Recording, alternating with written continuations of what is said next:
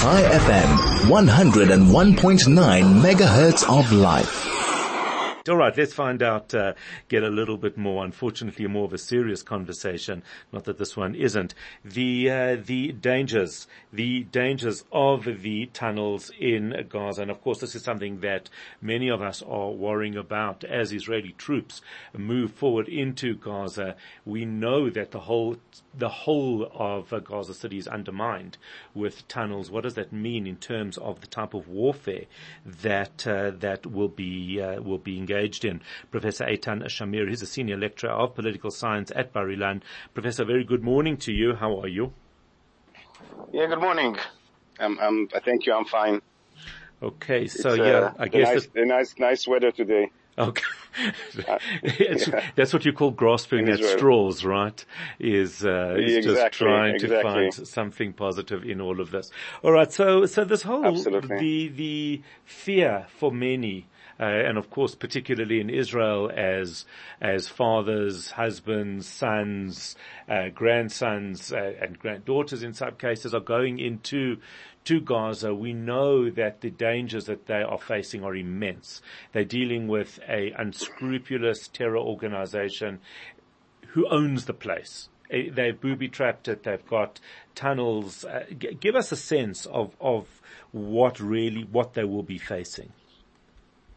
I, I will just make a small correction. They are already facing. I mean facing, what yes, they will yes. be facing, I think but that, they are uh, already facing. mm, they are, mm. the battles are intense. The battles now around Gaza, uh, and they're already, uh, uh, in the, in the, not in the center itself, but they have advanced into Gaza City. They're already in Gaza City. Mm. Uh, still a bit to, towards the outskirts. Yeah, so what I uh, understood was they were on the yeah. outside of the city and starting to push Right. in. Mm, Right, and they are already in. They're already in, from Mm. what I hear. right. And tonight we, we heard about another four Israeli soldier killed. Mm. And the IDF um, uh, did not release the numbers of of um, injuries, but uh, I'm I'm I, I, I'm sure that there are many more that were injured. Um, so we th- this this obviously it means that the fighting is already intense. Uh, and uh, uh, since uh, I think since the since the beginning of the operation, uh, there are already more than 20 killed. Um, the uh, talking about the tunnels and the booby traps and everything you said and described was so so correctly. Uh, this this is a, this is a major this is a major challenge. The uh, the, the IDF, uh, while it's advancing, uh, it, it cannot know for sure that there are no tunnels, exits of tunnels behind it, behind the forces. So what Hamas was trying to do is to, to, um organize attack, a surprise attack, uh, coming behind the IDF forces. Mhm. So, uh, imagine that you advance and you think you cleared the area and there's no Hamas war, no Hamas uh, terrorists and then suddenly you have Hamas terrorists jumping from different, uh, different, um tunnels uh, in different locations and, and surprising you from different directions. And this is what they are facing. Uh, but um, uh, I have to say, so so far they were able to repel those uh, those attacks and to find it those tunnels uh, exits um, uh, immediately after that. So I think the the, the Hamas is quite surprised by the IDF advance uh, and the, the speed of its advance and the relatively low casualties that the IDF has incurred so so far. The how, how does the? I mean, it, it's obviously the planning here has been ex, it, it, what looks like is exceptional in terms of the strategy. When we can be starting to get a sense of of how um, the the IDF is moving in with the assistance of the Israeli Air Force, uh, the the communications aspect of it certainly does seem like it. But uh, the is this does this get controlled by one point? Uh, in Knesset, how, how, does it work? Because you've got, I don't know, you've got uh, um, Nachal and you've got uh, Tzanchanim, you've got Givati, you've got all of these different uni- units and divisions working uh, almost hand in hand. Uh, the, the, the coordination must be immense. Okay, so look, one one of the one of the uh, challenges on uh, in the battlefield in modern fighting, modern warfare, and that's the same for every modern military, is it's like uh, like you have to almost conduct an orchestra with many many um, uh, instruments of uh, music, right? Uh, you have the violins, you have the trumps, you have etc. etc. It's the same in the battle space. You have mm-hmm. not only you you mentioned a few a few elite infantry brigades, but you have the engineers and you have the the armored and you have the uh, and, and you have the dog handlers and you have the uh, the UAVs and on top of that you have many many other support roles, uh, communication and medics and so all of it uh, you have to know how to to uh, or to coordinate to organize, um, to be able to disseminate the, the, missions and so on and so forth. Uh, this is this is a challenge for every modern military, but you know this is the art of command. This is what they learn. This is what they exercise.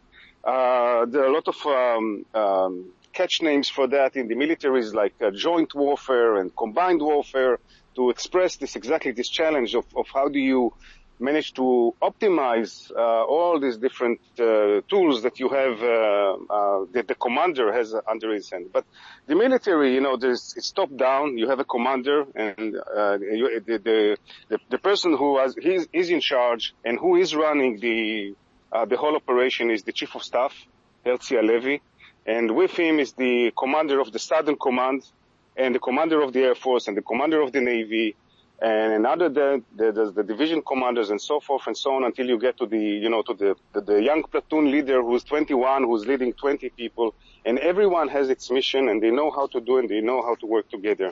So, uh, this, this is, um, this is something that they, they've, they've uh, trained a lot on. And I have to say also the, the IDF is very advanced, uh, in its system. It, it, uh, it, um, implemented for the last 10 years what they call a, network military. So they are all on like this uh, uh, information uh, infrastructure, same information infrastructure and the same information technology uh, that uh, serves them in terms of passing the, the information. And this is something which is really only a few modern militaries in the world today can do. Yeah. Yeah, it's, uh, do we expect, you know, we get some of these updates. We get some of the updates from the IDF. Do they, uh, obviously the, the, the, the, information they release is very, very, um, controlled.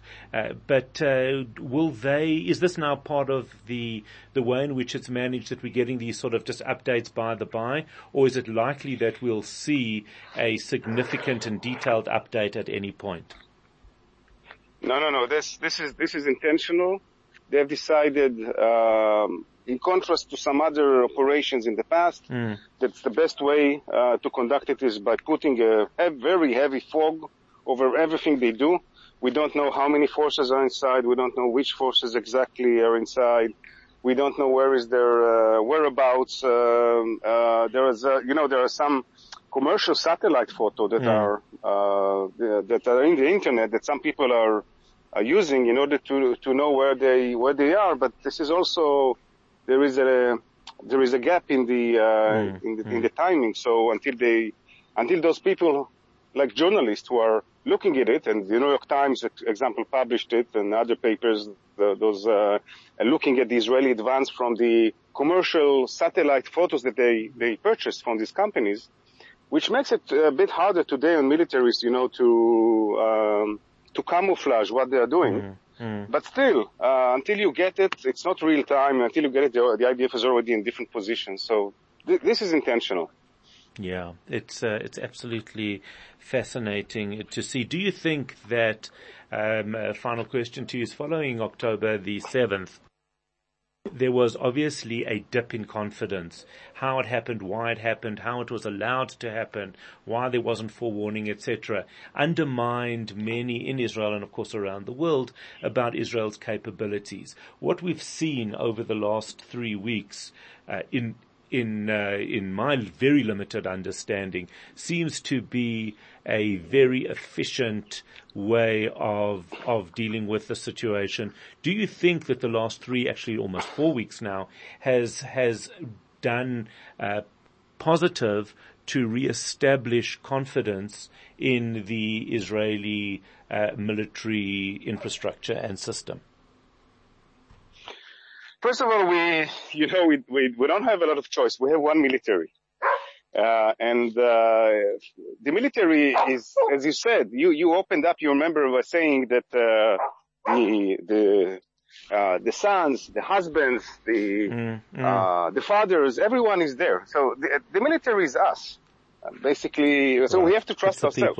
Mm. Now, the exactly, and the the failure. Uh, yes, there were. Everyone understand there was a moment of failure. I'll I'll, I'll, say this: uh, for a military to be um, a formidable military, a capable one, you you need two components. One, the the, the material, the, the the training, you know, the professionalism, and we know the IDF is quite quite uh, able on the, on that part. Um, it has what it needs to fight, and it has the training and etc. Uh, the other uh, the other component is the cohesion motivation, and this we didn't have before the seventh in the Israeli society, and I'm sure you followed events Yes, here, and, yes, of and, you know.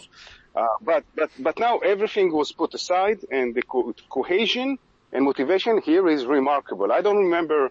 I, I was in the first Lebanon war as a soldier. Wow. I don't remember anything like this, like what we have today.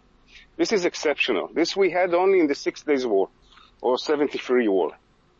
Uh, and uh, I would say another point. I know the, I know personally the chief of staff and some of his uh, generals.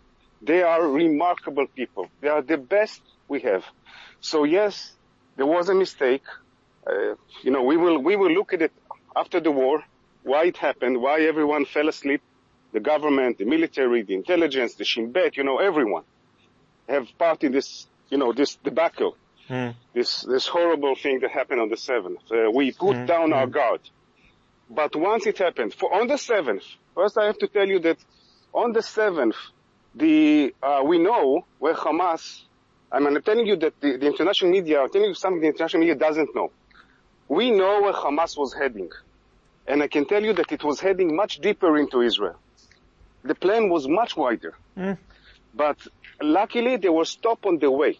They were stopped on the way, and not only that, that Hamas believed that they can hold in the settlement for another uh, two or three days. Wow. But in the end of the, stay, the first day, in the end of the first day, once Israeli forces recuperated, once they got their grip, they were all eliminated. So already there, there was really, it, it, there was, you know, when you caught unsurprised, there was a lot of chaos and there's a lot of confusion, but they were able to, in the confusion, to work out with a lot of heroism, and we paid with blood for this, but Hamas was eliminated. And by the way, now it was published that not only 1,500 Hamas uh, terrorists came over the fence, but it was 3,000. So double the number we, we initially uh, estimate. So the short question is absolutely. yes, we have the confidence. Right. And, and, and as you said, a lot of it comes from the very, very simple fact that this, there's no, there's no alternative. That there is, go, you know, that Exactly. this is, there, there's simply no options. I, I don't know if you remember, you probably remember, you do remember that when Biden, President Biden came to Israel, he was, uh, he, he, he told about the, his meeting with Golda Meir in Yom Kippur War. And she said to him, you know what is our secret weapon? Uh, we have a secret weapon. And he said Yeah. what it is, and she said, we have nowhere to go. That's absolutely right. Incredible. And incredible. And, and of course the, Yeah. the, the, uh, just to add to that, the assistance of the United States, the support of, the unequivocal support of the United States, I think has been a, a tremendous, tremendous asset, uh, to Israel because it, it, it made it really very, very clear, uh, to perhaps the other parties, that obviously are still a concern, Hezbollah, Iran, Russia, uh, you know, and, and what's going to happen with those parties. Uh, uh, uh, absolutely. I, you know, we don't have time to go into it, but there is three levels of this conflict. There's the Israeli Hamas level, there is the re- regional level, and there is the global level with Russia and China and other parts of the world. And, and, and, and Israel can, can conduct itself uh, on the regional level, of course, on the immediate local level with Hamas. Its, uh, but it needs the U.S. Uh, to support it because it's part of the the global uh, the global conflict with the free world today with uh, with uh, with axis of uh, tyrannies like China, like Russia, like Iran.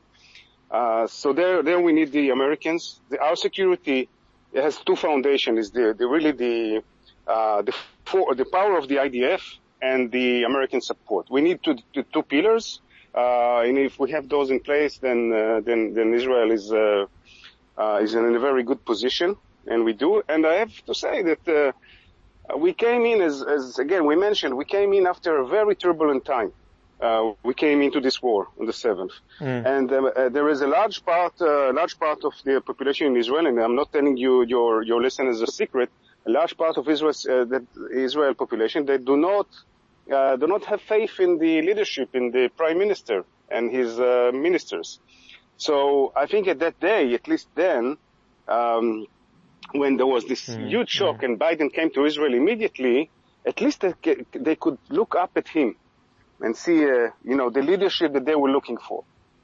So it's interesting because very, very yeah, moment. it's interesting. I didn't think of that. I thought of it as a very, very strong sign to the uh, the enemies of, of Israel, a strong sign to people around the world. But actually, it did a lot for for internally for Israelis as well because it uh, it it, yes. it, showed support. And I didn't think of that. I think that's very important. We know that there was a meeting taking place um, either yesterday in Qatar with Hezbollah, with Hamas.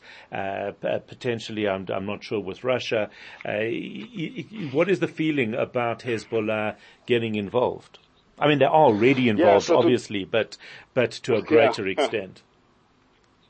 Uh, exactly. Uh, there there is um, a meeting, and to we all anticipate waiting in anticipation for Nasrallah's uh, speech today, and he uh, released a few promos, you know, short promos like in the in the, in the like mm. in a Hollywood movie, you know, like very short, a few, a few seconds of a clip of his moving, uh, his shadow is moving uh, next to, uh, Hezbollah. Yes.